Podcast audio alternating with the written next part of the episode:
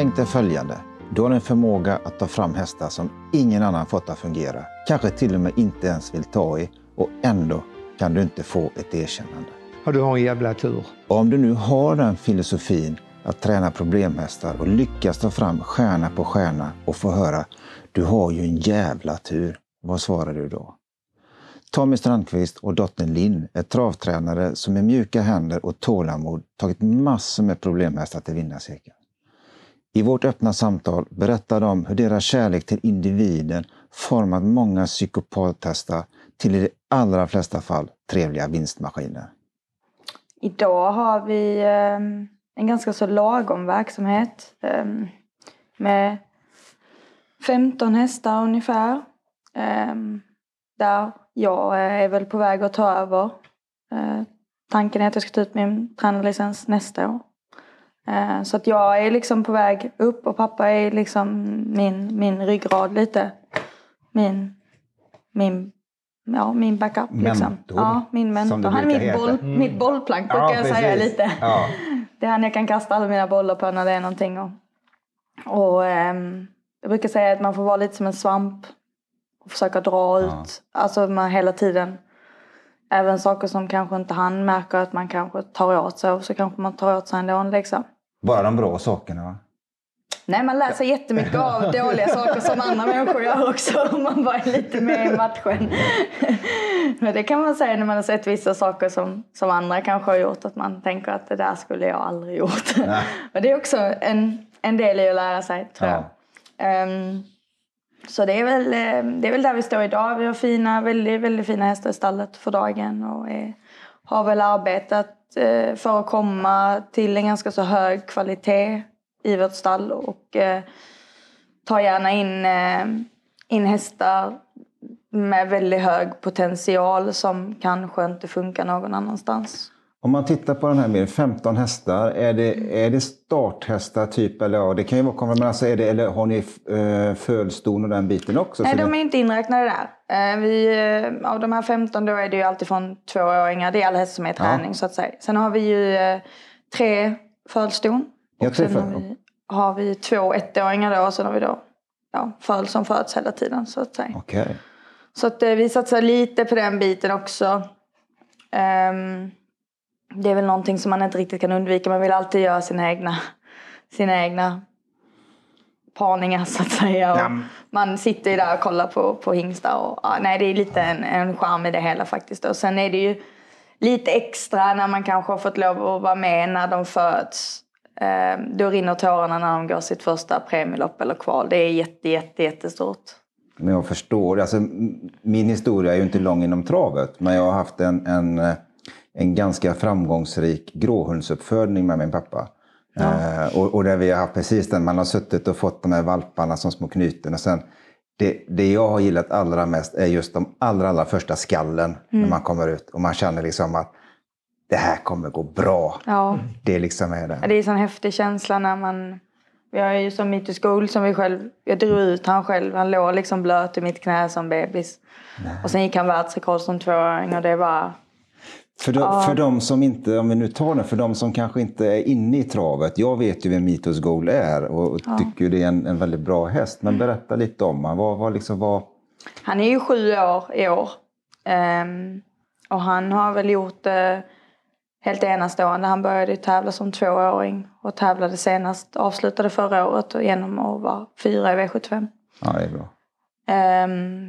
Sen har ju vägen dit varit upp och ner, men det har varit en häst som har varit fantastiskt stark hela vägen. Oavsett vad han har mött på så har han varit fruktansvärt stark.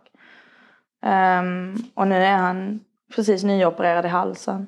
Och vi var inne och kollade detta lite på en känsla som både jag och pappa fick. Att det kanske var någonting som inte riktigt tog. Han tog inte riktigt ut sig. Nej. Och veterinären, han tittade på de här filmen så sa han: hur kan den här hästen ha sprungit sista varvet? Åh jädrans. Och då... Det går upp för en liksom lite vilken sjuk vinnarskall och hur mycket han vill detta. Han gör ju detta. På något sätt så vill jag tro att alla hästar som... Alltså, brukar säga att i sista sväng så springer de bara på skalle. Det finns ingen häst som springer med vem den har som pappa eller vilket ben som pekar åt vilket håll. De springer på skalle för när mjölksyran slår i så är det det. De vill springa. De vill springa. Ja, de vill ju verkligen det. Och en häst som han då, han springer för oss. Ja. Han gör ju det som vi gör. Han gör det för att han älskar. Och framförallt gör oss glada. Han blev väldigt glad och stolt själv över sig själv när han vinner. Eller när man klappar om han efter mål. Han skiner upp liksom. Han tycker att detta är livet liksom. Ja, man kan ju säga att historien börjar ju väldigt konstigt i tävlingen. För att vi åkte till Halmstad för att starta en annan häst. Ja. Och jag bestämde då att jag tar med han, så får han vara med och lära sig. Han var 2 år på hösten då. Hade aldrig kört något hårdare jobb med han och sånt. Jag tar med han, sa jag, så kan han lära sig. Det gör ingenting. Nej. Och så startade han här på Halmstad och vann gick barnrekord. Och det var helt fantastiskt. Vi fattade verkligen vinner och jag. Vi stod bara och tittade på honom. Att han vann, det såg jag, va. Men alltså det var osannolikt. Han gick nytt barnrekord. Så ni anmälde han som ett lite typ snabbjobb egentligen? Ja, i lärosyfte för hästen. Ja, men det var 8 hästar, 8 pengar. Ja. Vi kan väl ta med han. Han tycker det är lite kul att åka iväg. Ja. Och den andra hästen tyckte inte om att åka själv. Och vad tänker man då? Vad får man för tankar? Ja du, den var många.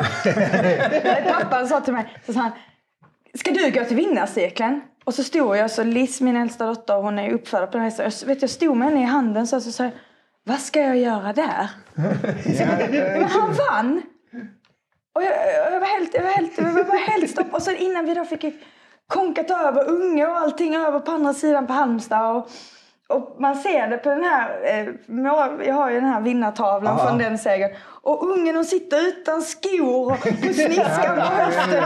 Alla bara står helt tomma i blicken och bara, hur fan gick detta till? Liksom, vad hände här? Det var helt... Alltså hans start i träningslivet, det var ju väldigt, väldigt fantastiskt på det viset. Att man hade ju inte förväntat sig kanske att han skulle ta sig runt och vara 5-6 i bästa fall. Va? Ja. Och så vinner han och går barnrekord. Så står sig in i nu. Va? Ja, det är helt och sen gick det några starter så gick han i världsrekord. Ja, det var 2 liksom starter efter. Johan körde han, det var helt fantastiskt. Ja. Det är sådana sagor liksom.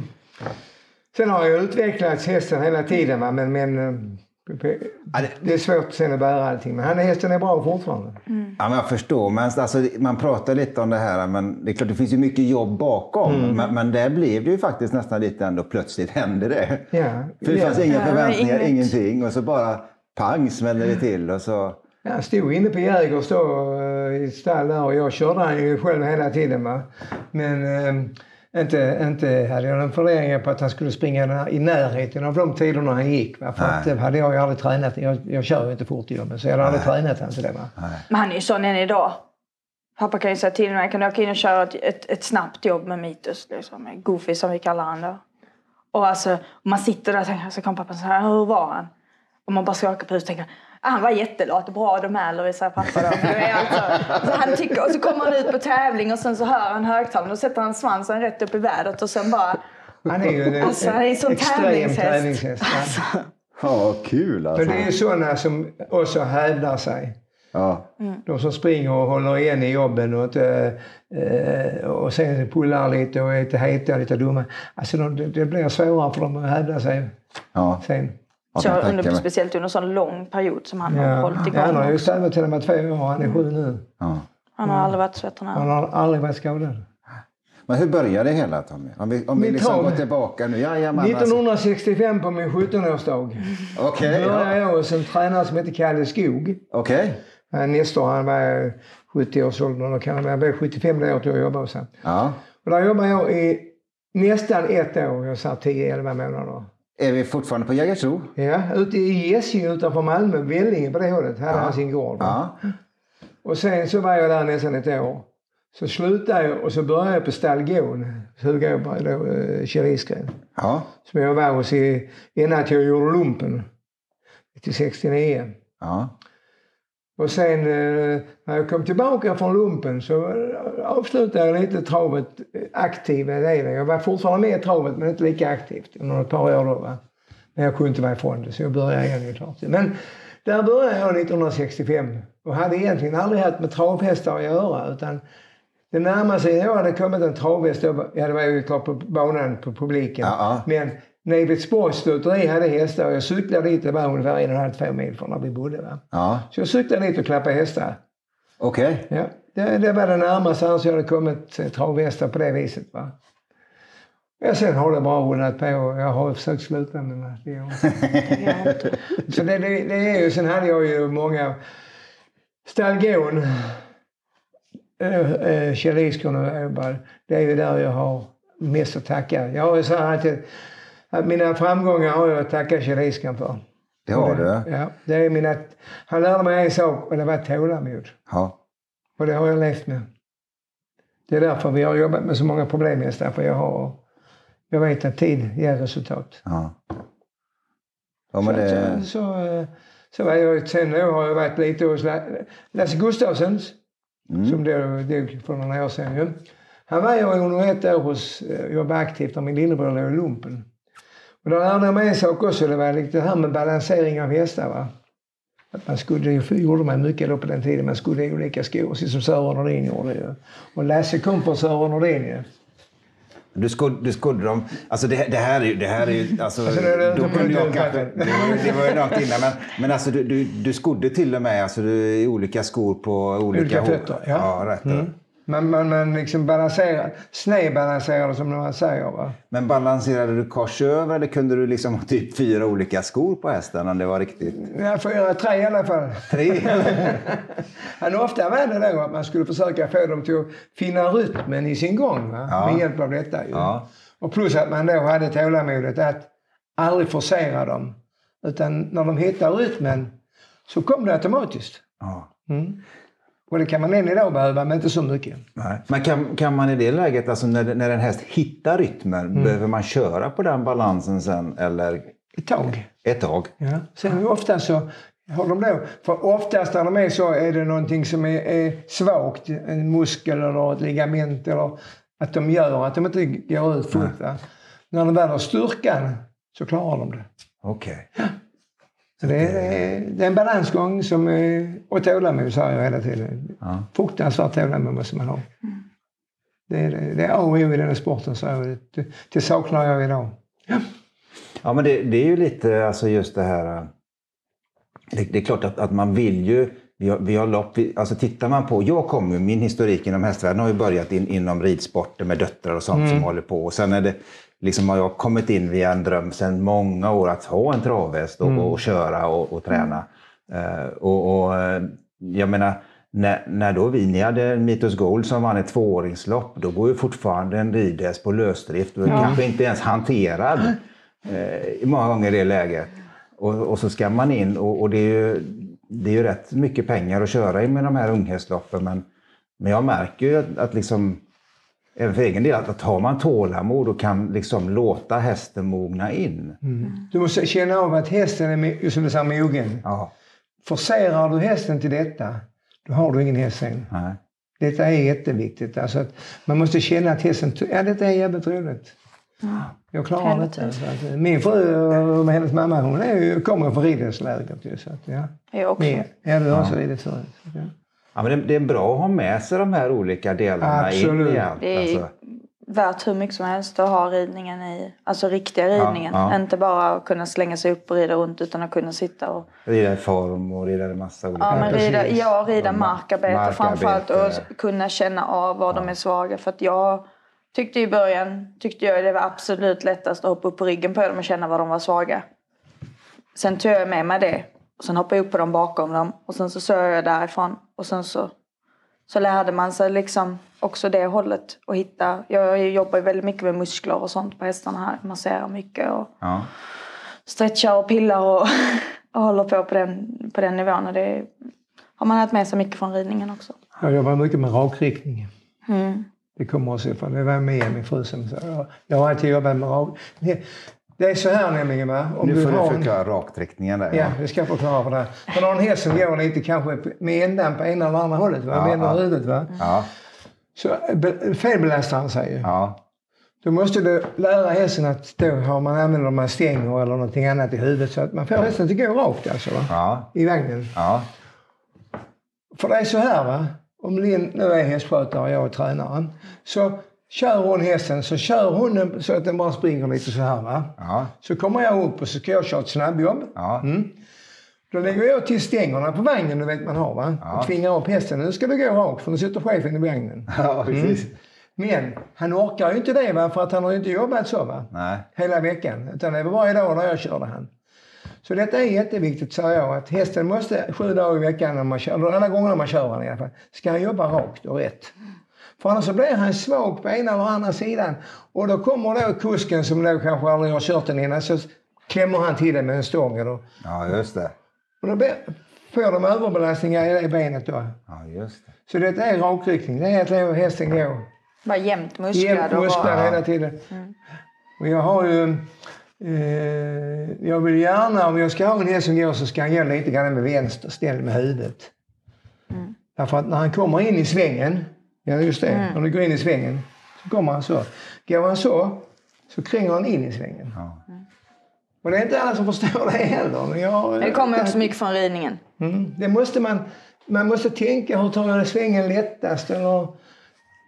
Även om vi har doseringar idag så kränger ju gärna hästen inåt. Ja. Ja. Är han då ställd inåt så smyger han runt svängen bara. Ja, just det. Ja. Det är mycket, men det gör det inte heller på. Det är det jag menar med tålamod, att nöta in detta hela tiden i dem. Ja. Ja, det är hon på österrikiskt, den lilla... Framtidens hästskötare som vi hör här. Som, men det är ju så det är. Ja, de är... Nu var jag ju med i sporten när vi hade hästar som inte travade. Alltså när jag började med sporten. Ja, precis. Så var det ju en annan ras. Alltså detta idag va. De musselhillar eller de va. Det är ju... Det finns dåliga musselhillar också va. Men de har ju en annan teknik redan när de föds. Ja. De är ju mer rentravade idag än vad de har varit någonsin egentligen.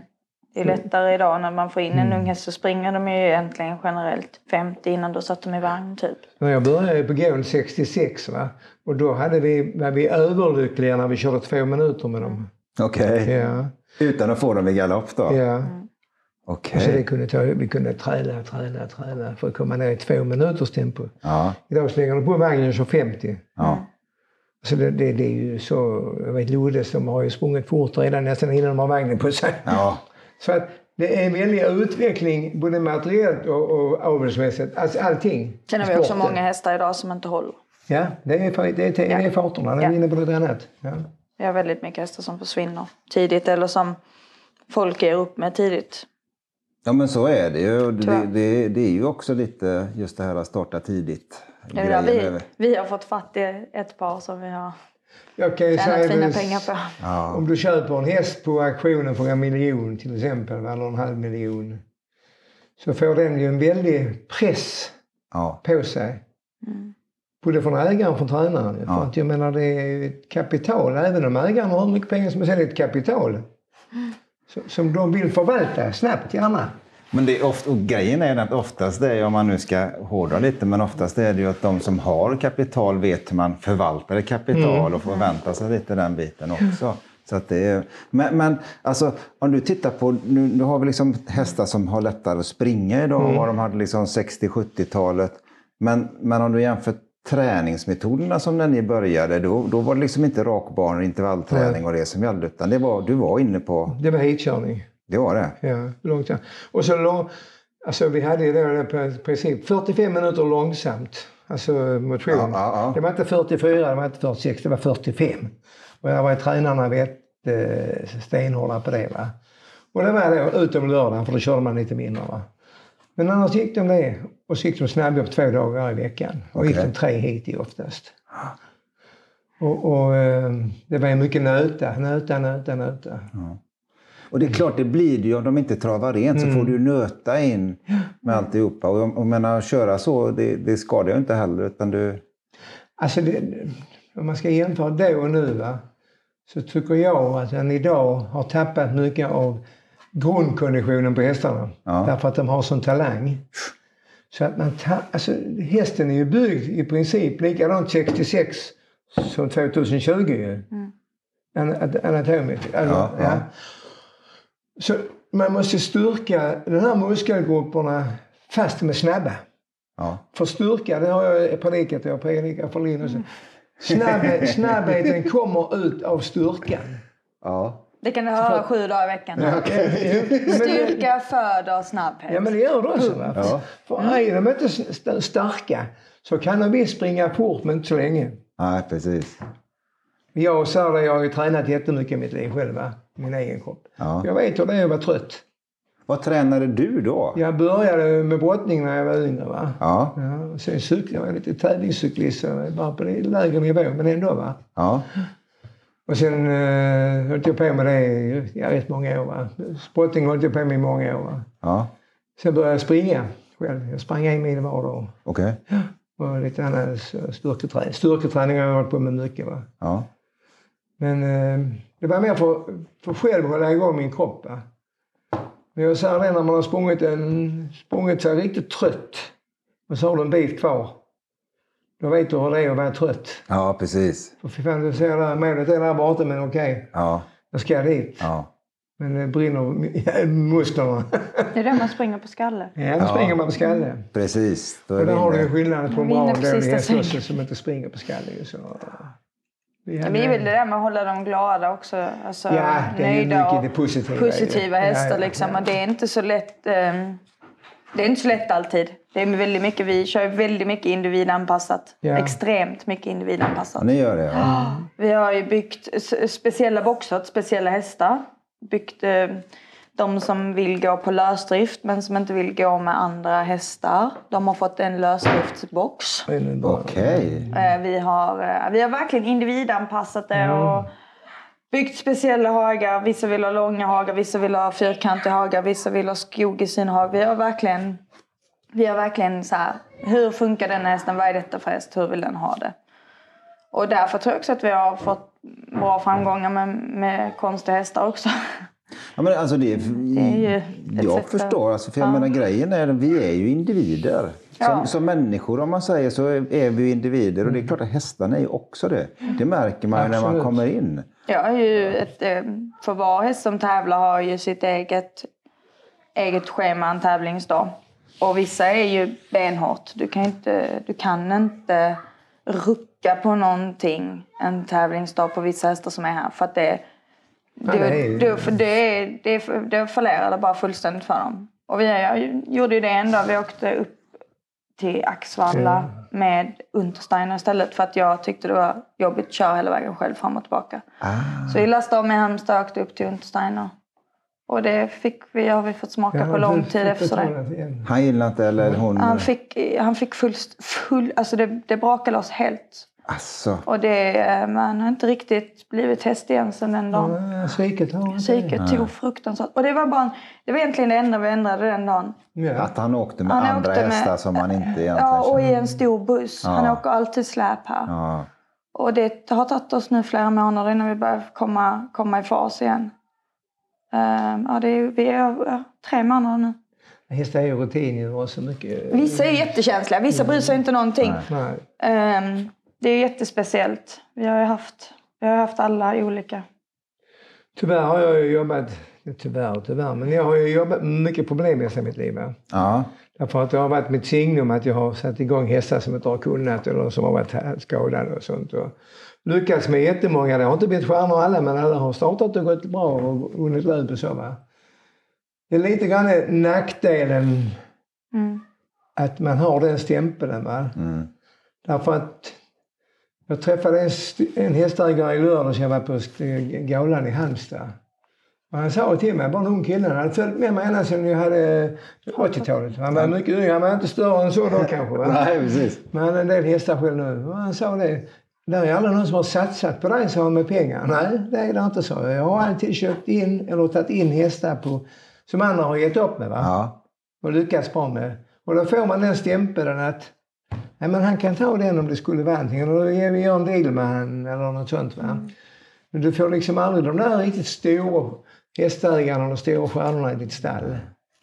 Men det där tycker jag är lite intressant. Alltså sån där biten. Hur gör du, eller ni i det här läget då, era urval på den typen av hästar? Vad tittar ni på? Om jag ska köpa den, menar du? Eller ska du vinna din träning? Ja. Ofta har jag haft lite pejling på den innan. Ja. När den startat, eller som nu den sista betyder. Den har jag haft sån koll på, innan den startade. Ja. Den var tokig och bara garagerade bort och sånt. Men jag såg ändå att det fanns en jävla kapacitet i hästen, va? Men han måste ha någonting som stör han. Mm. Och det var det också, va? Mm. Men man måste se lite på individen hur den ser ut när den går lite lugnare, va? För det händer ju att även de går lite lugnare. Och då måste man skaffa sig en bild av att finns det någonting där som i hans gång som man kan få utveckla, eller hans sätt att uppträda så han faller till ro. Ett jättebra exempel är ju den som du hittade, den här Sunny Gold. Ja, det var ju en av dem. Ja, den kan vi gå långt tillbaka till. Det är ju ett kanonexempel på en häst som alla hade gett upp med som stod. Den stod i stort sett på slaktbilen. Ja, jag hjälpte Ronny Palm, tränaren. Ja. För jag hade ingen licens själv för tillfället. Jag höll på med egna hästar, men jag hade inte... Jag hade blivit opererad själv innan. Så jag hjälpte han att köra lite. Så hade han en häst. Och han skällde över dem var gång. Och det var goda skålar. Och jag älskar, det är som heter skål, det är en goda skålar. Ja. Jag tycker om goda skålhästar. Ja. Så jag sa till henne var då. Men jag kan väl få köra när jag kommer nästa gång. Nej, det är ingenting för dig. Det är ingenting för dig, Tom. Men det är bara skiten. Ska bara slakta, sa han då. Va? Ja, men så håll inte på henne. Nej, och det håller på mig ett år. Alltså rätt lång tid, va? Ja. En vecka och månad kanske. Så en dag när jag kom in han hade kört sista turen till henne. Så du har spänt för den där jävla hästen till dig nu, sa han. Så jag körde ut med hästen bort på kamperas genom Ludde. Så jag körde bort på Luddes bana och körde han. Och jag kan säga vem som helst som hade kört in igen och sagt att nej, det är jävlar, det skickar han till slakt. Och han var så illa. Men jag gör ju så här när de inte vill att jag tar tillbaka hästen och låter han prova igen. Va? Tar tillbaka och låter han prova igen. Och jag tyckte ändå liksom de stegen jag fick han till att falla i. Va? Det var något i han i alla fall, va. Så när jag kom in så sa jag till Ronny, jag tar han. Jag ringer ägaren, sa han. Så han ringde ägaren och sa att jag Tommy tar han. Ja visst, sa Christer till ägaren, jag kan ta han. Men han ville liksom inte ge mig den, han ville liksom vara med lite så. Ja. Jag tog hem han och detta hade jag aldrig sett innan. Jag släppte han i en hage hemma på vår gård då. Ja. Då la han svansen mellan barn. Han hade så lång svans. Det var inte en svans. Någon meters lång svans. Ja, det var bara svansroten. Och den drev han in precis som du tänker dig en red hund mellan benen. Ja. Och där hade jag aldrig sett. Han hade sett en häst göra riktigt så. Nej. Så jag hade en tjej... Du bad mig rida ut med han. Ja, men... Och jag tänkte ridit, kom ut på en grusväg. Vi hade där på den gården då. Och han sa, ja, kan du rida lätt så är jag nöjd. Och jag satt på den här grusvägen, slut kom jag till pappa så bara sa, det går inte. Han var ju stältig. Men jag ringde den här tjejen i alla fall. Så sa jag så här då, kan du komma och hjälpa mig med att ha ett projekt här? Och så, ja, så jag kommer till mig så. Och då körde jag hästen till Bomb där Sonny, så kom hon dit och så gick hon igenom och där var en hel del att göra. Och köpraktor. Ja. Tog hem han igen, släppte ut den i ögonen. Och detta skulle jag alla sett när han satt den här lilla svansen rakt upp i vädret så här. Nej. Och bara sprang och bockade och var helt överlycklig. Åh fy fan vad roligt. Det tog inte lång tid för jag kvalade han och vandlade upp med han. Nej. Sen så skulle jag opereras igen. Så... Då sa jag till ägaren att jag är ledsen med det. Jag har ju gått ut och tjänat pengar och vunnit löp. Ja. Jag ledsen, så... V75. Va? Nej, det senare. Så gick jag och sa till Christer, jag är ledsen Christer, så, men jag kan inte nu för nu ska jag in och operera så kommer jag väck i flera månader då. Ja. Ja, men jag tar han hit Konrad Lugar, sa han. Ja, men gör du det, sa jag till han. Så han tog han till Konrad Lugar och Konrad han bara virrade på huvudet, han fattade ingenting. Han fick inte att springa en meter. Och detta pågick då någon tid jag var dålig ju. Så ringde jag och Christer igen och de här ringde mig. Det spelar ingen mindre roll. Så sa jag kan ta tillbaka han. För Konrad hade sagt till mig att jag vet inte vad du har gjort. Men jag kan inte, sa Konrad. Nej, och jag berättar aldrig vad jag har gjort. Så jag sa bara, ja men jag ringer Christer. Ja men jag kan ta, men bara på ett villkor, sa jag. Och det är att jag tar hästen. Vi bestämmer att du och jag har ihop ett visst antal starter. Sen är hästen min. Ja, och då var jag ju lite dum. För jag sa, ja men vi tar 10 starter, sa jag bara. Jag tänkte, ja, kronorna kan jag väl bli med då. Ja, ja. Han fick 150 000 för hästen. Han gick ut och vann ett V75. Andra Enklund vann sitt första V75. Han gick. Och kunderna kom och sa, jag vet inte Tommy, jag fattar inte den. Nej, det behöver du inte. Men den har gjort så har du gjort det bra, sa han. Ja, men jag blir jävligt nyfiken. Vad hittar du där? Jag hittar ju hans rytm. Du hittar bara rytmen där. Du hittar rytmen i hästen, vet du. Och detta är en grej jag sa från början. Rytmen är så jävla viktig. Och andningen och rytmen måste hänga ihop. Alltså går det inte. Sen trivdes ju hästen väldigt mycket med dig. Han trivdes ju jättebra. Ja, men det, alltså, han kände ju att du på något vis ändå lite. Du kände att det här, och det känner ju hästen av. Mm. Jag är helt övertygad om det. Men detta började jag praktisera. Alltså vi kan gå långt tillbaka i tiden när jag jobbade på gården. Ja. Och då fick vi ju in 15-20 unghästar vart år, va? Som egen uppfödning. Ja. Så la man tid på, vissa var svåra, vissa var enkla. Och då hade vi en kull där jag hade Bo-Göran Nilsson som då var tränare, blev tränare sen på gården. Han hade en häst, och den kunde inte ta, va? Den gick inte. Så sa jag till Kjell, men jag kan ta den hästen, Kjell. Ja, fan gör det, Tommy, sa han. Han hade stort förtroende för mig nämligen. Ja. Och det var mycket riktigt. Han kom ut och kunde köra här. Han började passgång och halvgalopp. Hela tiden. Okej. Okay. Det var väl fan. Så jag stannade varje gång jag skulle försöka gå över i passgång. Så stannade jag och skrittade. Och så fick han trava. Han kom 2 meter kanske. Så stannade jag igen direkt för att försöka. Till slut var jag uppe i 100 meter. Sen var jag uppe i 1 kilometer. Och det blev en jävla häst. Han vann hur mycket som helst sen. Jag kommer inte ihåg vad han heter nu. Men det var att jag satt upp. Jag lärde han att du ingjöt i honom. Ja, men det är mycket enklare om du gör så här. Ja. Och så pratar jag med dem hela tiden. Du gör det? Ja, jag pratar med dem hela tiden. Ja, vad roligt. För det gör jag med. Ja. Jag pratar konstant med mig. Ja.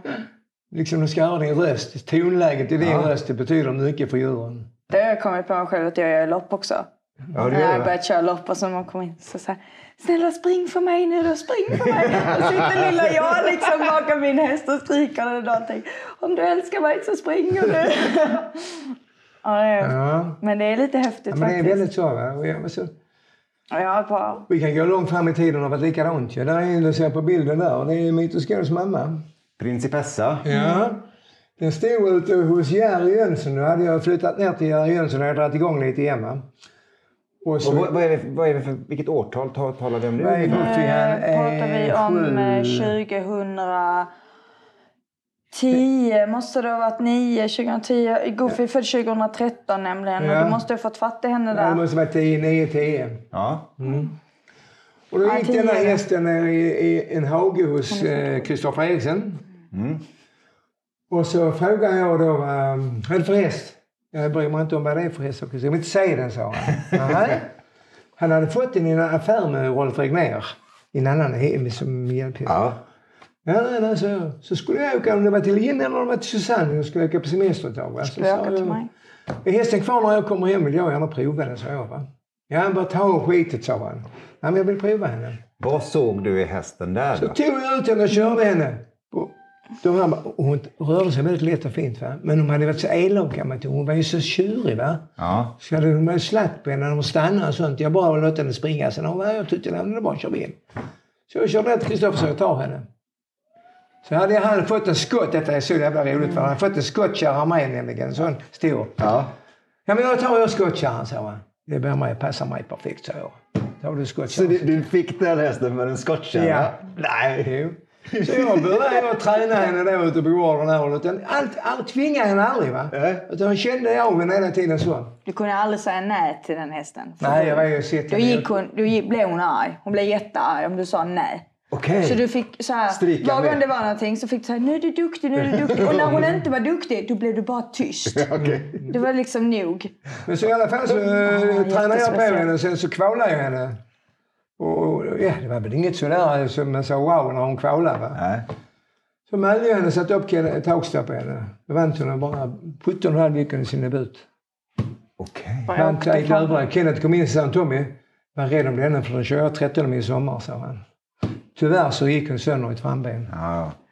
Och hon hade tydligen, fick jag reda på sen, haft problem med ett annat ben när hon var i Stockholm. Hon kom från Stockholm, va? Ja. Jag provade att få ihop henne men jag lyckades inte. Och då bestämde jag biblioteken och då blev det mitt och skål. Men alltså en helt fantastisk häst var hon. Och en fantastisk mamma är hon. Ja, helt fantastiskt. Ja. Och det är mamman där till henne, va? Infanta. var ju själv en jättefin tävlingshäst, va? Som lagt flera stycken bra tonnor bland annat. Okej. Halvbröt i henne. Okej. Så det är ju väldigt bra mammas. Ja, då finns det ju bra mördor nästan. Ja, ja, det ska man aldrig förneka. Det är intressant just det här med hennes temperament. Där, att du inte kan säga nej, att hon sen blir en bra mamma. Ja, hon är helt fantastisk. Och psyket hon ärver ner som vi har sett genomgående på... Nu har hon... Vad har vi? 5 avkommor på gården här efter henne. Och alla är alltså jag tror mina barn går ut och in med 2-åringen som är. De kan gå ut och hämta själv alla hennes hästar. Det finns alltså det. Och då ska vi säga att dina barn är. De är 5 och 7 nu då. Ja. Och de har kunnat hämta. De har kunnat gå ut och in med Goofy. Mytos Gold då. Liz, hon var 3 första gången hon gick och hämtade han i hagen själv. Hämta in 2-åringar. Ja. Så hon alltså det är psyket på dem har ju varit fantastiskt. Fantastiskt alltså. Alltså det är så att jag kan berätta många sådana vi har ändrat på. Kamolen var ju en som en som är rätt nyligen, och det är ju den här Picasso Face. Mm. Som vi fick som som egentligen var min första. När kom du in, Linn, ordentligt? Alltså, för jag menar, du har ju växt upp med det här. Men, men när kände du liksom... Jag hatade ju trav när jag var liten. Du gjorde det? Ja, det gjorde jag. Fy alltså. Det var det värsta jag visste. Jag var ju med på rivalens tid. Jag tyckte det var jättekul så fort han vann. Men när han inte vann så var jag helt knäckt. Hatar att komma 2. Pappa kunde ju vara lyrisk. För jag var 2 i V7 eller något större lopp liksom. Eller... Alltså bara vara med i Elitloppet liksom, och jag kunde gråta hela vägen hem för att jag inte vann. Jag var faktiskt den första tränaren som tog dottern på armen och gick i vinnarcirkeln faktiskt. Ja. Alltså. Ja. Jag var känd som barnet på armen ganska länge. Nej. Ja. Vad roligt. Men nej, sen när jag var lite äldre så tyckte jag bara det var jobbigt. Det var bara tråkigt och hemskt. Och jag körde på när jag gjorde, jag hade ganska så fina framgångar där. Sen blev jag sparkad och blev rädd. Jätterädd. Då gick jag över till ridningen och sen så... Men jag vet inte. När man har det så... Alltså när man har det så mycket så backar man av. Sen jag åkte utomlands och jobbade utomlands med något helt annat. Och sen när jag kom hem därifrån så var det... Då var det bara häst. Och trav då? Nej, det var mycket ridning. Först skulle jag bli hippolog. Det var egentligen så. Och sen så var jag gravid.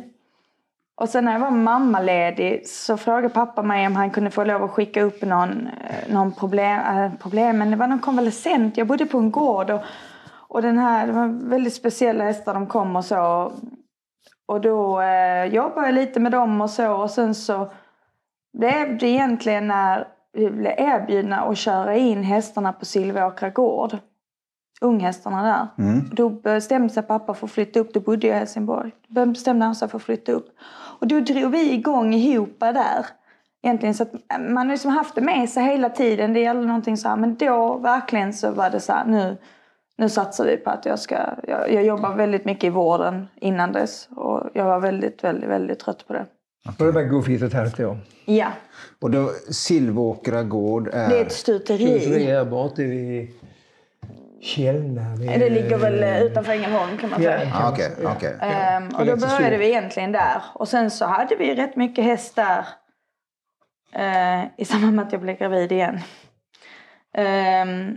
Och sen så byggde vi liksom upp detta här. Tillsammans och vidare. Och jag bestämde mig väl ganska snabbt där då. Att jag ska inte göra någonting annat i mitt liv. Alltså om jag så ska... äta mjölk och bröd så ska jag minsann då göra detta, för att det var liksom, det var så fruktansvärt psykiskt givande att jobba med hästar. Och där hade jag ändå varit runt och jobbat mycket i ridstall och så, men detta var på ett helt annat sätt, och just att man fick jobba med så unga hästar. Jag älskar att jobba med unga hästar, det är det bästa som finns. Och sen så då så flyttade jag och pappa ifrån och till en väldigt mycket mindre gård. Och då hade min syster som också var tränare, hon hade fått in en häst i träning som heter Picasso Face. Och din syster heter? Sören Strandqvist. Hon var tränare i USA, var väldigt framgångsrik i USA. Och så. Och hon ringde mig och frågade om jag kunde komma ner och hjälpa henne och tömköra och skära den här hästen. För den var inte klok. Nej, han var psykopat. Alltså han var psykopat. Han var helt galen alltså.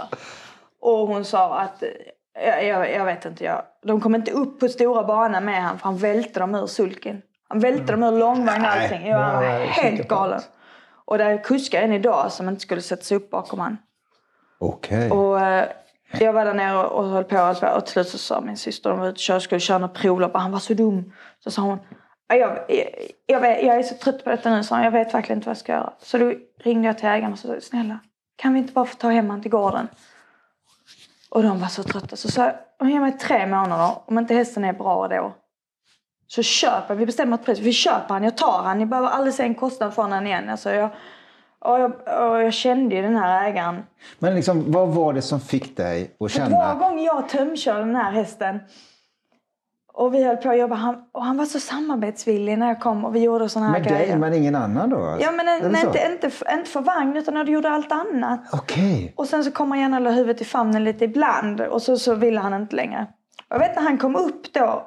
Det var ju väldigt mycket kapacitet i hästen. Och alla visste om detta. Han var en snackhet från början. Och han kom upp. Och så fort jag gick in i boxen så bara vände han. Så jag började gå in och sätta mig i höet och läsa en bok. Jag läste på telefonen och så. Jag bara satt där och så gick jag igen. Och så gick jag in och satte mig igen och så gick jag. Och så gick jag in och satte mig igen och så gick jag. Och så höll jag på så. Och till slut ändå så kom han fram och nosade på mig. Då bara gick jag. Och han tänkte nog att jag var dum i huvudet. Så höll vi på så. Vi tränade han självklart under tiden. Och det var inte så jävla kul. Jag har ju satt mig fast i många träd. Men han skenar ju fullständigt. Alltså. Jag kom in ändå och så sa till pappa. Jag tar en tung vagn när jag ska köra långsamt. Ja, jag gör det så pappa. Ja. Och så kom vi in efter och sa, pappa ska inte köra långsamt? Det gick jag, ta mig inte köra långsamt alltså. Och det gick fort. Och sen började jag återigen det här med ridhästgrejerna. Att du börjar med förhållningar. Och när en häst inte lyssnar på en förhållning, då stannar du och backar. Du skrittar, backar, stannar. Du håller på så här hela tiden. Som pappa pratar om då. Du lär in dem ett nytt beteende. Så lärde han sakta det här beteendet. Han var ju hemsk i munnen. Det var jättemycket jobb. Man köpte med så skarpa grejer. Och vi vägrar ju ha skarpa grejer. Så alla vägrar ju gärna på vanligt bett, tredelat bett eller på gummibett. Så milt som möjligt. Ja. Så det var ju det som fanns. Och det var det vi körde på. Och så får man vi har väldigt hårt inlärd att vi drar inte dem i munnen. Så jag drog ju inte. Jag tog mina förhållningar så lyssnade inte han. Så ibland så tog det ju stopp någon annanstans liksom. Men vi jobbade. Och sen så åkte vi till Danmark. Det var att han nästan lite lat sådär. Och han var 4 i mål. Gick en bra tid. Skötte sig. Godkänd pappa körde han själv. Vi vågade inte sätta upp någon annan till att köra. Han bockade ju upp till bilen ju. Ja, men och sen så... Men ni fick han upp till lopp där då? Ja, sen så andra loppet så sa pappa till mig. Så att vi på en rycktussar can't see back. Nej, han var så låt. Så och jag kan säga det att det som tog stopp det var stallväggen när han kom in alltså. Så han bara, ta han! Han var jätteloud. Så drog jag bommen och allt. Va? Det var precis som, men han blev inte så mycket snabbare va? Men han blev ju dum istället. Ja. Så det slås ju. För de som lyssnar här nu liksom rycktussar och can't see back det är alltså när man sätter bomull i öronen slår bak till kusken precis och så och drar så, man ut det för att de ska höra de andra hästarna och känna liksom adrenalinet att jag vill springa ännu fortare. Och can't see backen har man för att inte de ska kunna se bakåt. Den ska få lite sidorna, men inte bakåt. Det är skygglappar kan man säga som sitter vid sidan om. Man sitter där, precis, så att inte de ska se de andra bort. Han fokuserar framåt bara. Och det gjorde han då. Ja, han fokuserade. Jäkla pappa, han skrek. Han skrek mig, ta han! Det gick inte. Han är jättespeciell. Det var ju för han skulle slå sig så. Han hade aldrig hänt förr att de hade dragit av dem. Nej. Vi har inte provat, jag är lite så. Det var ju så dum idé egentligen alltså. Men ja, sen när pappa vill göra någonting så gör vi så. Och sen så tredje starten, då åkte vi till min absoluta favoritbana. Och det är Karlshamn. Och den kommer alltid ligga mig varm och som hjärtat. Och det var så... Karlshamn är ju... Det är en 800-meters bana som ligger... Den är öppen 2 dagar om året. Ja, 2 dagar om året. Ja. Tillsammans med Karlshamnsfestivalen. Ja. Så den avslutar festivalen med trav liksom. Alltid jättemycket folk som är på innerplan. Och var ligger den? Har du aldrig varit här? Inte på Karlshamn. Du måste åka dit. Jag måste göra det, va? Ja, du måste åka dit sommar. Det är fantastiskt. Det är så fint väder. Ja, det är inte så kul när det regnar. Precis. Men då åkte vi dit i alla fall. Jag kommer inte ens ihåg om vi hade fler hästar till stad. Jo, det hade vi säkert. Men då, pappa skulle köra han själv. Och upp till bilen ser du han börjar bocka. Jag sa en galtsprång. Och det enda jag kommer ihåg pappan säger alltid efter den köttan. Så länge man håller sig i skalmen. Så man inte ramlar av bara. För när han kommer upp till vingen så sköpar han sig oftast liksom. Mm. Men det gjorde han inte den gången. Utan han hoppade ju. Han galopperade direkt när bilen släppte. Och han tappar ju hur mycket som helst. Pappa ställde han och jag vet att jag bara vände i stallet. För jag visste ju, någonstans visste jag att ägarna, jag hade inte så mycket mer tid på mig nu. Nej. Och ägarna var ju jättenöjda, det var inte det. Men jag menar, det finns ju en gräns för allting.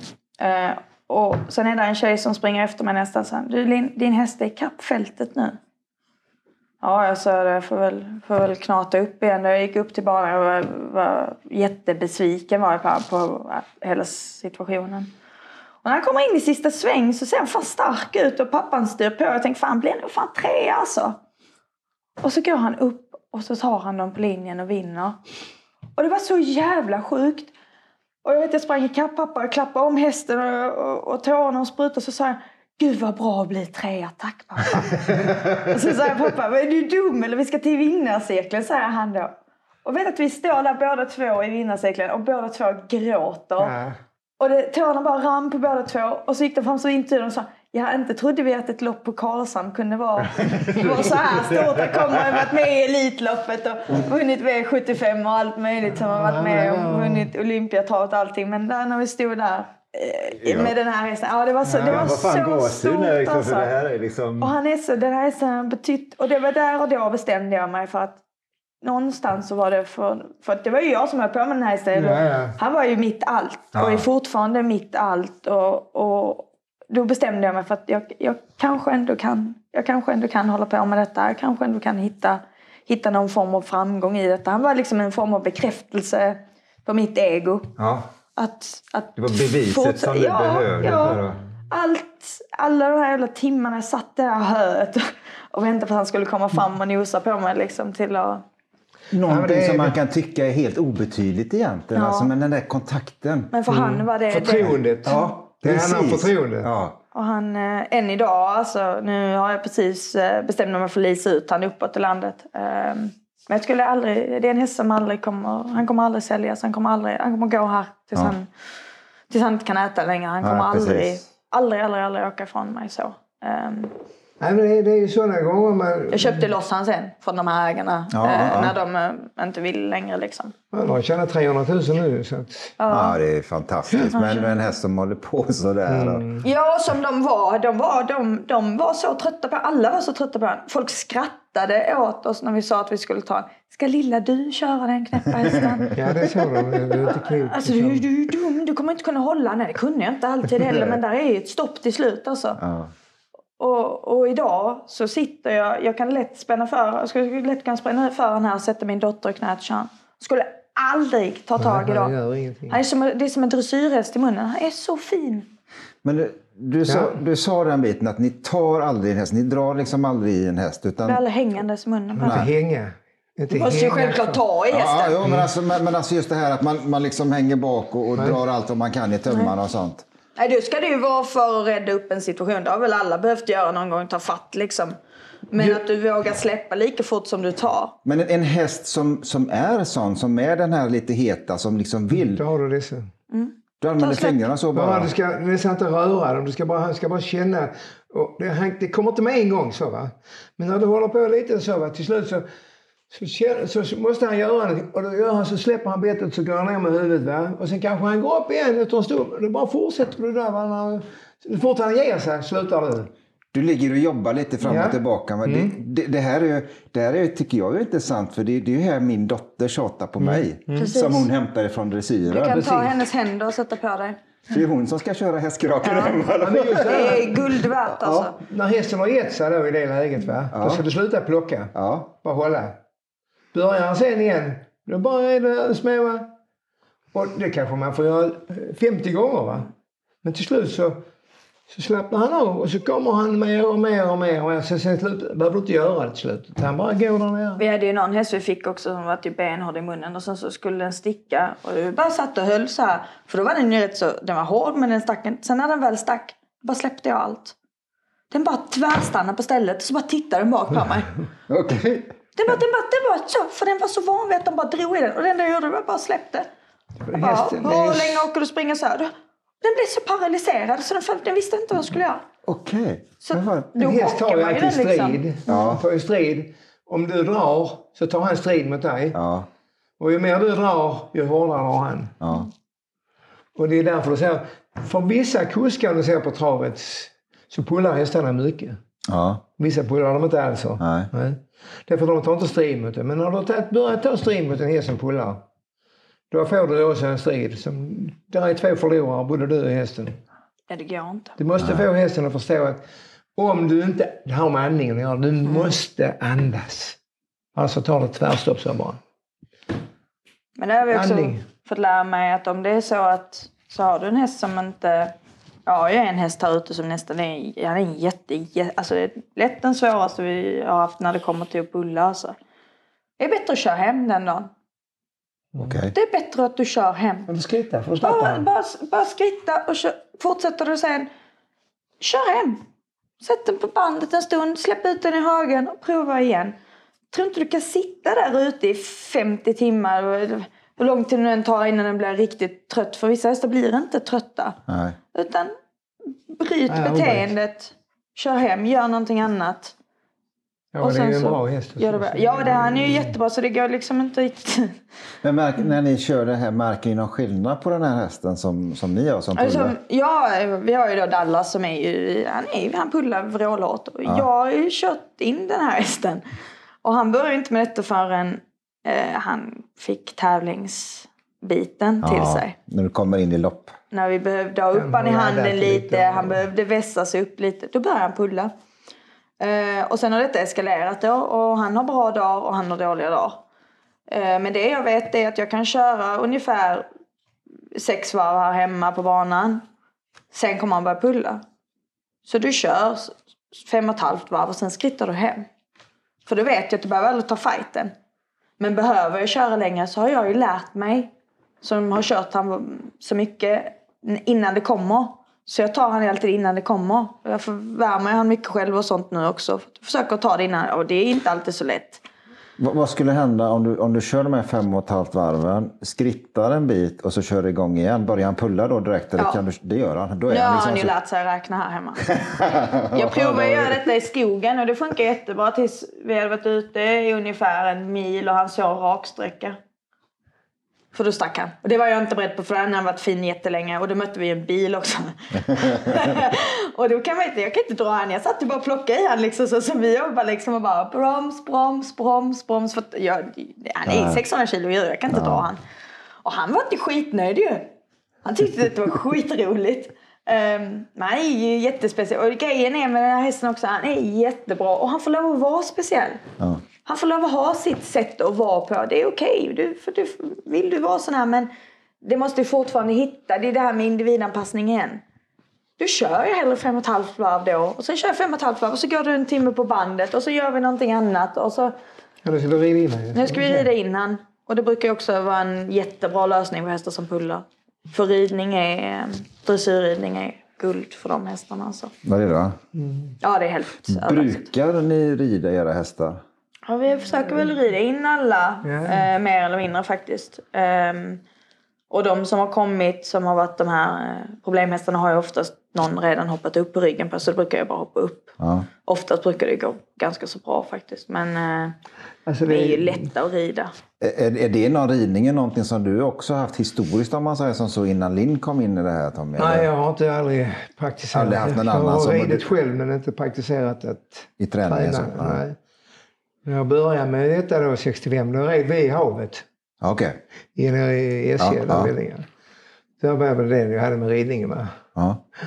Men sen har jag aldrig liksom, ridtränat har jag aldrig praktiserat. Känner ni någon skillnad på hästarna om man säger som så efter man börjar rida dem och hur de är i hanteringen i vagn sen? Eller är det...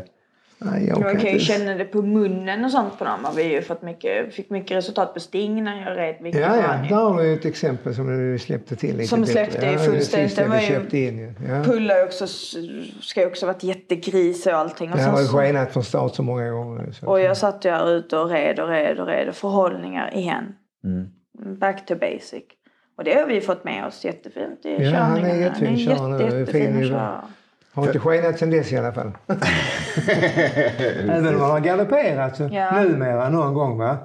Så ställer han sig på 2-3 steg. Förr var det så när han galopperade, det var inte stoppa han. Alltså, den här bara glädje för kuskarna. Ja. Och han kan vara jättestark. Jag sa han att han kunde ta att det var en maradhäst. Och så jag hade lite kärlek till det. Mm. Ja. Han har ju pullat för mig en gång. Och då kände jag att han hade mycket lätt kunnat glida för mig då. Men, då hade men jag kände ju själv när jag körde att han är stark. Han kan ju bli stark. Men nu har man jobbat så mycket med det här. Att de lär sig bettets funktion. Mm. Än då är man där igen. Så fort han börjar känna sig för stark. För det, liksom, det egentligen är det som att få att tänka på något annat ju. Mm. Ja. Bryta mönstret som man sa, va? Mm. Och det är med hundar, ungar och hästar, det är liksom det här med att man måste när det börjar gå på tok, va? Då måste man bryta mönstret ju. Ja, just det. Och det är även med människor så att... Men ja. Nej, men vi har många sådana fantastiska roliga saker som har. Min allra första, den kan vi glömma för han var inget problem med, det var världens snällaste häst. Ja, men vilken var det? Han hette, jag kommer inte ihåg vad hon hette, men min allra första fina häst hette Soros Max. Det var efter Soros som alla dömde ut, det var spikarna över yngst. Så var pappa till han och de hade problem med korsförlamningar. Okej. Okay. Och jag köpte han av jag och min storbror som tyvärr inte finns längre, vi köpte han av en foderhandlare ute i Svalöv. Hur gammal var hästen då? Han var 1,5 år. Okej, okay, det var som en unghäst riktigt. Mm. Stor. Han var 1,5 år, gänglig. Så jag jobbade med honom. När affären var klar och allting. Det var mycket strul runt omkring med språngselarna. Men allt det löste vi. Och så började jag jobba med honom. Och sen jobbade jag med honom. Och sen... Jag fick inte han till fungera 100%. Han travade inte riktigt. Han var så stor. Han orkade inte riktigt. Ja. Va? Så jag köpte loss min bror julafton när han var 3 år. Och så kastrerade jag honom. Julafton? Ja. Vi var inte överens på samma nivå där med hästarna. Men han hade sitt mysiga familjemiddagar. Mysiga familjemiddagar. Ja, han var jättesvår. Han skulle aldrig kastrera och sånt. Jag vet tvärtom. Men jag köpte hästarna och så kastrerade jag honom. Efter 9 år. Ja. Och brände han. På den tiden brände man ju dem. Pumpbrände man och sånt ju. Så jag gjorde det uppe i Helsingborg. Och sen så började jag träna han. Och jag tränar hårt. Jag är glad för att träna hårt. Riktigt hårt alltså. Tung träning. Och vad är tung träning för dig om man säger? Idag har man tryckvagn. Då hade man ett bildäck. Eller ett traktordäck. Tungt jävla däck de fick släpa på. Okay. Så han blev ju stark. Men han var inte riktigt 100 ändå när så sov. Han var inte så snabb och sånt i starten. Men han var stark. Ja. Och då var jag hos Lasse Gustafsson och körde lite på den tiden. Det är så länge tillbaka i tiden. Så sa han till mig då, Tommy. Kan inte jag få prova ett jobb här på gården? Vi hade bara en rundbörd där på Granbo. Ja, men prova det, sa jag Lasse. Det var lite där jag fick alla idéer från sen. Så sa Lasse till mig. Den ska du skriva så, sa han. Så kan du göra det till mig då, sa jag. Ja, det kan jag göra, sa han. Vad skulle han där? Och då var vi inne i april månad, kan jag tro det någonting, va? April. Och gammal var hästen då? 4 år, ja. Så anmälde jag till Halmstad. Och så skulle Fulkin, gamla Fulkin skulle köra han. Ja. Så när jag kom in, jag var amatör och så på den tiden. Jag var hästskötare, ja. Så sa jag till Fulkin när han skulle värma. Det är bara så här, du kan aldrig springspår. Han kan inte öppna en meter från start. Alltså han är inte snabb. Han är så kan det köra ut varmare. Kommer in så ägnar han tömna, sa han. Tommy, den kan inget ha ledning inifrån, sa han. Vad sa han? Ja, det är du som kör, sa jag. Han flög till ledningen, det är sant. Alltså han flög till ledningen i hästjäveln. Va? Ja. Och sen ledde han denna till sista steget. Han blev 2:a. Sen blev han hur startsnabb som helst den här hästen. Han vann till rätt många lopp, va? Och tjänar, han var till och med inte V65, inte det på den tiden, han var inte det också. Det var alltså en häst som, där du hittade en gång rytmen i han. Med hjälp av Lasse då, klart ju. Men alltså, du hade inte känt den där startsnabbheten som Fylking, som historiskt sett var en jätteerkänd svensk. Han var ju en riktig kuskalang. Ja. Han var ju mycket passgång i hästen, va?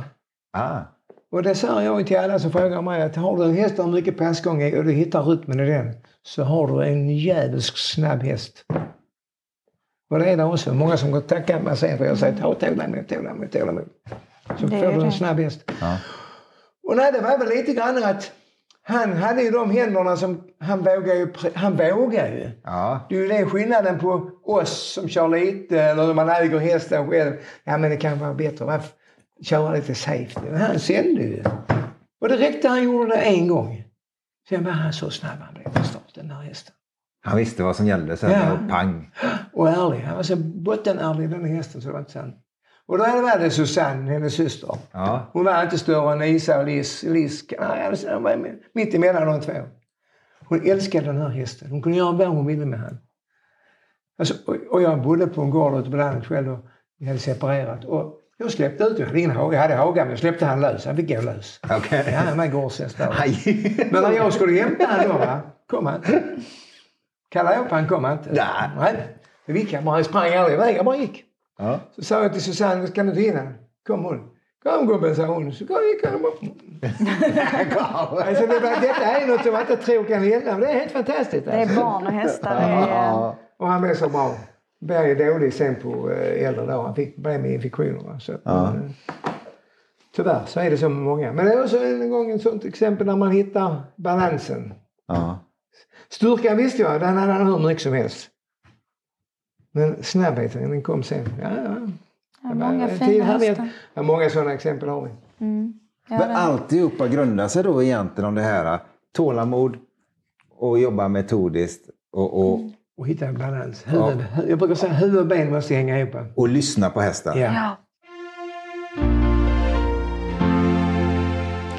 Vi var på Halmstad på breddlopp. Och sen så hade vi precis köpt den här hövdingsting som står ute. Så var skötaren till han där. Frågade det gick och så. Frågade var du med dig? Ja, det är inget roligt idag, sa hon. Så, nej. Så stod jag och tittade på nästan och stod så här och tryckte huvudet i hörnet. Och den såg bara allmänt förstörd ut. Så gick hon på den. Ska köpa den? Och jag vet att jag tänker hela tiden. Nej, Linn, det ska du inte. Men jag hör hur jag säger. Du kan lasta den på min släp. Och hon vände sig. Driver du med mig? Nej, jag tar den. Jag har inte ens sagt vad den kostar. Jag tar den. Du får 10 000 för en sånt. Yeah. Och hon blev helt still. Och pappa så. Vad gör du? Sa han bara. Jag vet inte. Och så sa jag, du får komma in här och kolla. Men då har du inte tittat på den. Så du får komma in här och kolla på den. För jag precis köpt en häst. Så. Och vi hade ju absolut ingen som helst möjlighet att köpa någon häst då. Så han gick in så han hade en snygg häst. Så han och alla så vände i ögonen. Och den såg väldigt, det var väldigt, väldigt stressad. Ja. Så, vem är den efter? Sa pappa då. Så sa jag vet inte. Vad har den tjänat? Jag vet inte. Vad heter den? Jag har ingen aning.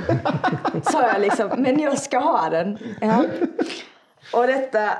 Och hon tjejen började ringa till ägare. Hur som helst. Den kom hem till gården i alla fall. Ja, jag tog ut den samma kväll. Nej, det gick inte för ägarna. Svarade inte. Men den kom upp till Halmstad veckan därpå när det var tävlingar. Ja. Och sen tog vi hem den här. Och sen skulle vi köra ut med den. Och den travar icke en gång. Den galopperar. I skogen, den galopperar på banan. Lugnt och fin. Det var ingen stress. Dressyrgalopp ungefär. Ja. Lite högt med huvudet. Och så sprang den och galopperar. Och jag vet, jag och Marcus Nicholson, vi var inne och körde ett jobb. Och han bara satt. Och han tyckte mycket om den här hästen. Jättemycket om den. Så sa han till mig till slut. Så Linn, detta är så jävligt tråkigt. Titta här. Och den bara galopperar. Så sa jag, bra. Låt den galoppera då, så här. Och sen får den bara lov att galoppera. 3,5 varv galopperade. Sen ville han ställa sig. Och då sa Marcus, nej, varsågod att galoppera. Så han bara smackade på honom igen. Galopp var det. Sen tog han ett varv till. Sen tog Marcus upp han. Sen körde han sitt livs barnjobb. Nej. Sen efter den dagen fick han lov att galoppera i defilering. I provstart. Sen galopperade han ett varv på banan. Sen travade han som en klocka. Alltid. Han behövde bara få lov att göra det. Bara låt han vara, sa vi liksom. Och det var någon som, får han stopp på den? Ja, det är det minsta problemet. Det är världens snällaste häst ju. Han kunde inte starta Bjergårdstam. Nej, det gick inte. Nej. Han fick fullständig panik när han kom panik. Till Järgas. Det var inte bra. Det gick inte. Och den var jag ju ute med. Skulle ut i bredlopp på Åby. Och det var mitt sjunde. Nej, det var inte sådant sjätte, femte eller sjätte loppet innan. Och jag hade kört start självklart i loppen efter andra. Pappa var med. Så var jag trea första loppet från dödens. Och sen var det den hästen. Det var ju min egen liksom. Ja. Och han hade ju varit bra. Han hade varit sjuk. Mycket sjuk. Så det var tredje starten han gjorde på. Så det var lång tid. Han hade varit här också. Så jag jobbade jättemycket med han. Och jag satt tredje invändigt. Och så tänkte jag när jag kom in i sista. Fan, det känns bra alltså. Och då hoppar hästen framför mig. Och jag tänker, för han började plocka upp sin häst. Så jag började tappa till den som han ledde ju. Jag tänkte, nu kommer stretchen. Och jag vet att jag ropade på honom. Stretchen kommer, kompis. Håll ut. Och så väg jag ut han på stretchen. Och så skrek jag, om du älskar mig så springer du. Och så vann vi. Så gick vi in alla invändigt och så vann vi. Och då var det bara... Sen gick han i sönder 2 dagar senare i hagen. Det här skit i hagarna gör ju att de... Han halkar i hagen. Han halkar ligamentskador. Så det var det som hände ju. Och sen så... Och jag vet, det var så... Det var fantastiskt. Det är sånt som gör och det var man åker ibland. Någon som kom till mig i veckan innan det här loppet och sa... Stämmer det att du har köpt Europs rally? Ja, sa jag. Vadå? Den hade jag inte ens köpt om jag fick betalt för det. Så sa jag, nej, det kommer du ångra dig för nästa vecka, sa jag och skrattade. Och det var så kul för jag kände mig så självsäker när jag sa jag blev lite irriterad över oss. För jag tyckte verkligen så mycket om den här hästen. Han var så himla fin. Och sen gick han ut och så vann han där på Åby. Det var så... Ja, det var jättehäftigt var det. Efter man köper liksom sådana hästar, udda hästar som jag har gjort genom åren. Då, va? Då får man... Jag får höra en sak jätteofta. Har du en jävla tur. Men det är klart jag har en jävla tur. Jag kan ju inte vara duktig, sa jag. Nej, det är inte omöjligt ju. Precis. Nej. Att du kan ha tur en gång, kanske springa på den som passar just dig, va? Ja. Men du kan inte ha tur om igen. Du måste ha någon kunskap. Och som känner man vet ju själv. Ja, men det är klart. Ja. Alltså det... Men det här man får man höra hela tiden att du har en jävla tur. Eller, fan, den kunde jag faktiskt ha köpt. Ja, men sa jag, så brukar jag säga, men det är klart du kunde köpt den, sa jag. Men varför gjorde du inte det då? För jag gjorde ju det. Ja. Ja, men jag tyckte... Nu har vi inte mer att säga, så jag bara. Det har du ju tyckt ju. Ja. Ja. Eller de här som kommer då när man har fått köpt en häst och så får man inte springa bra och vinna den. Så säger de, om du gör så här istället så blir han ännu bättre. Ja. Tycker du han är så dålig nu då? Nej, men om du vill ha en ännu bättre. Det så jag brukar säga, hur många har du tagit fram? Men så bra. Ja.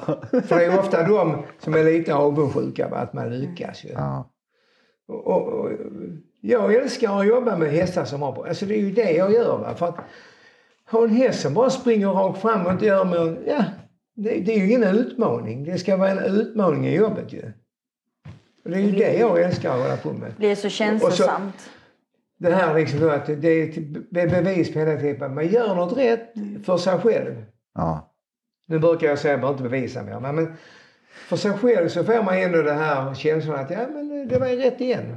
Ja, men sen lyckas vi kanske inte till 100%. Det ska alla veta, men lyckas inte med alla. Nej, men det är ju ganska självklart. Ja. Men just det här också att det är ju för mig som kommer så här och sitta och höra att ni har givit de här hästarna en riktigt ärlig chans. Mm. De har verkligen fått möjligheten att bli de fantastiska individer som de har haft i sig hela tiden. Ni har aldrig fått fram det. Nej, precis. Och så kommer de och så ser ni liksom individen, ni ser personligheten i dem. Och ni ser, för det första ser ni någonting. Mm. Det är det viktigaste. Det är en positiv grej. Ja. Och det känner ju hästen. Mm. Jag är helt övertygad om det. Och så börjar liksom att jobba på det här viset tålamodigt och försiktigt. Och lyssna och lära och lyssna och fortsätta. Mm.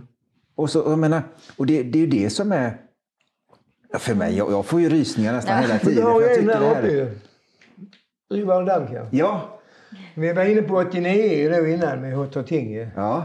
Han föddes 1989 han också, precis som Linn. I juni. Ja. Den 22 juni, tror jag. Rivar. Jag var en danskare, det var ett lycka för mig. Jag fick ju henne på köpet. Jag ingick. Ja, men skämt allvar. Ja.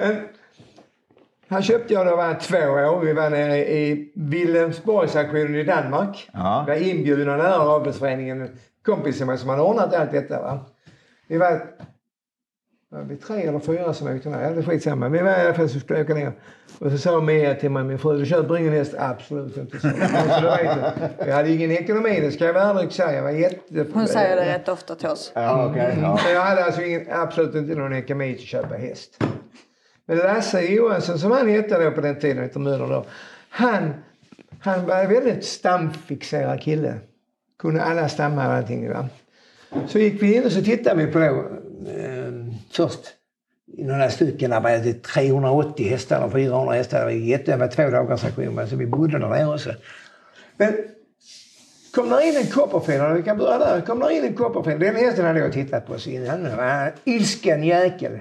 Han bets och så. Man hingst ju. Så rivalen på den. Kom då först in en kopparfilare. För jag var lite förtjust i kopparfilarna där. Va? Ropade jag på den. Och fick han. Men det var bara den där jag skulle skriva under papperna. För det gör man ju. Så var det ett helt annat belopp. Än vad jag hade ropat innan för. Va? Då sa jag bara det godkänner inte oss. Jag ska inte ha han. Jag vad det vill men jag ska inte ha han så. Det var inte det jag ropade innan för. Det var lite fula danskarna vet du. Men jag hade varit mycket i Danmark. Så sen kommer den här hästen va? Och vi hade pratat mycket med en äldre man som var uppfödare. En fin uppfödning. Så kommer den hästen in. Så hade Arne sagt till mig. De jag säljer 850 000 danska. Det var ju inte för det var kronan på andra hållet va? Ja. Alltså, det började komma in och en stor burkhäst var det. Inkörd var han sa de. Men han kom in och så ingenting. Hände ingenting. Ingen ropa. Ja, så tänkte väl Arne själv då, så får jag dra igång det själv va? Ja. Så Arne sa 18. Så väntade jag så sa 19. Helt tyst. Klubban, 19 000 fick jag, danska. Det var ungefär 15 svenskar på den tiden. Mm. Så fick jag inte ta hem va? För att det var ju då man skulle ta en massa prover på dem innan EU och EES och det här skitet ju. Ja. Så stod han kvar i Danmark, så kom han hem sen också. Så kom, detta fick jag reda på lite efteråt sen. En veterinär som inte Ove Beremik som var duktig veterinär på Järgaså. Och många med här som hade kommit och sagt den är Tommy, han måste vara riktigt sjuk i huvudet. Därför när man ryper in en sån hästargräver som det är, fattar jag inte vad man säger oss hästen. Va? Ja. Han kom ju sen och sa att jag gjorde rätt många år senare. Men då fick jag hem hästen till hans krona sen långt om länge hämtade han. Och då var han bets och han slog. Men inte i vagnen, men Jonas slog i vagnen sen också. Ja. Men jag tänkte, det är skit, det låter vad som man är, för det var som man är, sa jag. Jag jobbade sedan någon dag. Och det var 2 år på hösten, i november och sånt. Ja. Så jag tog, en morgon jag skulle in och göra mat. Så var det både jag och Hinke som åkte ut från boxen, det ska jag säga. Jag blev inte sparkad, men det var inte långt borta. Ja, jag går ut, det var inte. Ja. Så jag flyttade, han hade alltid sin krubba framme vid dörren resten av sitt liv. Ja. Och så jobbade jag med han. Och han var bara stor och burkig. Och alla sa för jag gjorde av med han snabbt. Tog in han på Jäger. Så jag hade en kille som jobbade för mig inne på Jäger. Ja. Och alla kom och sa för han var fortfarande elak som fan. Ja. Gör så känns som ett tåsläkta, slakta. Gör vad det vill man får inte säga där inne. Vad tålar mig så? Det är bra detta. Nej, det är inte klokt. Alltså detta kan bara höra detta dag ut och dag in och dag ut. Tog ut på landet. Tog ut på landet på en gård där vi hörde då. Och så började träna. Och så startade han som 3-åring. Och detta är alltså, det var inte roligt, det ska jag säga det. Han anförde en jävla bjärgaså. Jag blev avstängd en månad. Jag tryckte Lars Gamisen ut på gräset. Jag kunde inte styrning. Han tog inte styrning den här jävla. Och jag satt på Lunden. Det var sista starten jag gjorde som 3-åring. Man var tvungen att starta 2 i Danmark, 2 i Sverige då. Ja. Satt jag utanpå ledaren i sista sväng eller in i sista sväng. Och jag kunde inte förlora. Då sprang han rakt fram. Nej. Jo, han tog inte styrning. Han bara skulle inte mer. Och då blev jag så här. Då ringde Busse Hjärtsen. Pratade jag med Busse Hjärtsen. Han var ju satt på SD då. Vi var gamla kompisar va. Mm. Och så har de skrivit det här jävla EES-avtalet. Ja. Så ringde jag Bosse och sa, vad innebär detta här? Ja, det innebär att du får lov att kastrera han och du får lov att göra det. Jag ringde direkt till veterinären. Kan du ta han? Så Ingmar Norrberg kastrerade han inne på Jägaså. Ja. Och när jag då hämtade hästen så sa Ingmar Norrberg till mig, detta var utslängda pengar, Tommy, sa han. Ja, så sa jag, vad nu då? Ja, sa han, de knäna kommer aldrig han att kunna springa med. Han är så rolig här framme. Ja, det skiter jag i, så han ska springa. Körde igång han. Och sen så startade han på Jägaså i april månad, tror jag. Detta var som 4-åring. Tog han här så körde han, för jag kamperade. Jag stod för hans hästar under tiden, så körde han inte där upp till mig. Och så ja. Och var 4 i mål. Så anmälde jag till Göteborg och körde själv. Jag tänkte, vad är det fan det? Tog han till Göteborg och 2 vi var 3 ägare på han. 2 som hade en del och så var jag en del och så var en annan som var. Så var jag delad på 3 delar. Ja, precis. Så vi åkte upp utom den ena ägaren här, för han tyckte bara det var jobbigt. Han vann hela livet. Men jag körde han där. Han stod ju nästan 30 gånger pengarna. Det kan jag berätta då. Jag spelade 500 på han själv. Han hade banrekordet ute på en rakbana nämligen när jag var va. Okay. Ingen kunde följa han. Nej. Så satt jag rätt långt bak i fältet. Jag har sett den här filmen så många gånger. Och så går jag framåt. Olle Goop, en stor favorit med en kriteriehäst. Ja. Dubbla pengar knappt det va. Den skulle bara vinna så alla. Men jag körde, gick före Olle va. Kom upp in i upploppet med ledningen. Olle kom upp utanpå mig med sin häst. Och jag bara sitter där va. Och så sa jag till han och gästen, svik mig nu, gick i idag. Så. Och så small jag en gång så med tömmen, eller med pisken så. Och Olle sitter så bra, tittar på mig, precis som att jag bara, håller du på med? Jag ska ju bara vinna ju. Ja. Och sen ser man då när det är 75 meter kvar, och rycker Olle tossan, och börjar slita och rycker en släng. Och jag bara sitter där, svik mig inte, sa jag. Så vinner jag. Och bara, liksom, från ingenstans, bara vinner han. Och sen gick han det året ifrån. Det var så gick han upp. Han tjänade 100 000. Han slutade det året med 100 000. Och sen så året efter slog han igenom Åbergskvällen. Slog hela eliten. Han hade 100 000 på sig. Slog hela eliten. Man hade... Startade han på Åbergs Memoria? Nej. Ett 4-åringslöp. Ja, nej, det var samma år för det var ett 4-åringslöp, ja. Och jag var bläck till Kalmar när Hanska ringde mig och sa jag har anmält han i 2 lopp, sa han. Det hade stått pris, det var långloppet ju. Ja. Och så därför gör jag loppet. Vi går ut i, sa han. Det är som enklast, klart, sa jag ju. Men jag vill kunna vinna det ju. Ja. Ja, men då ska du gå ut i 4-årsloppet, sa han. Ingenting. Nej, men tar du med han där, sa jag. Och där kom det att stiga med en som hade tjänat 2-3 miljoner och lodade en som någon miljon på sig. Och då hade han startat, för Erik hade kört han ett par gånger va? Och jag hade bara sagt till Erik, invändigt. Och så kom det till slut. Han hade varit 2 år eller något sånt, ett par gånger bra va? Mm. Men ta ut den där, sa jag till honom. Och, alltså folk sa till mig, nu har du fan i släthjärnan riktigt, Tommy. Vadå? Ja, men har du sett hästarna nu? Det Big Apple tror jag det var. Nej, jag kommer inte ihåg hästen, men det var en jävla häst som kände många. Ja. Men i alla fall så satt han, Erik körde han, satt bak i fältet med 3D utvändigt och något sånt. Och Stig och går 700-800 kvar va? Och Erik han följer med fram, men han går inte ut där. In i sista sväng så tar han ett sånt schabbelsteg. Så står det. Ja. Och då har jag sett om igen också. Och då är han sist. Och helt plötsligt lyfter Erik ut där. Flög han förbi allihopa man. Nej. Jo. Och slog hela dessa jävlarna där va? Ja. Då helt plötsligt började folk att förstå att Tommy hade kommit så fin. Nej. Sen gick jag upp till Solvalla strax efter, körde Örjan till mig. För han var tvungen att tjäna lite pengar till för att vara med i V75. Ja. Så Örjan vann Örjan där också för ledningen lätt. Ja. Nästa start var bronsdivisionen. Gick han ut och vann den? Nej, jo, han fick starta i brons för han hade bananska. Ja. Men han försökte vann finalen och sen var rullade på. Ja. Men just det här att folk säger, sluta med den, håll inte på med den. Ja. Nej, men den är bättre än ni tror. Nej, du begriper inte detta. Man. Du begriper inte. För det gick ju, ryckte upp i Jägaså och köpte de här, sådana här många konstiga hästar va. Då kunde de komma till mig och säga, nej men Tom, detta går inte. Detta, ska vi ha, vi brukar säga, ja vad kostar det? Vi ska hålla ett val. Det var ingen som var det. Men det var rätt roligt för mig va. Ja. Men man fick ju höra så många gånger man hade tur. Ja. Men det är väl turen är till honom. Det är väl som Ingmar Stenmark sa. Ju mer jag tränar, ju mer tur har jag. Ja. Ingen häst föds dum, sa jag. Vi gör dem dumma. Mm. Tycker det är en makalös bra slutkläm där, Tommy. Det har varit en ynnest att sitta här och lyssna på er. Ja, herregud. Tycker inte heller. Det här är det vi kanske ska ta det igen. Men jag kan säga att flera gånger har jag haft gåshud. Jag har känt tårar har varit nära. Jag skrattat och gjort konstant. Det här har varit riktigt kul att få lyssna och få ta del av era erfarenheter. Hur ni har gjort all tur som ni har haft. Ja.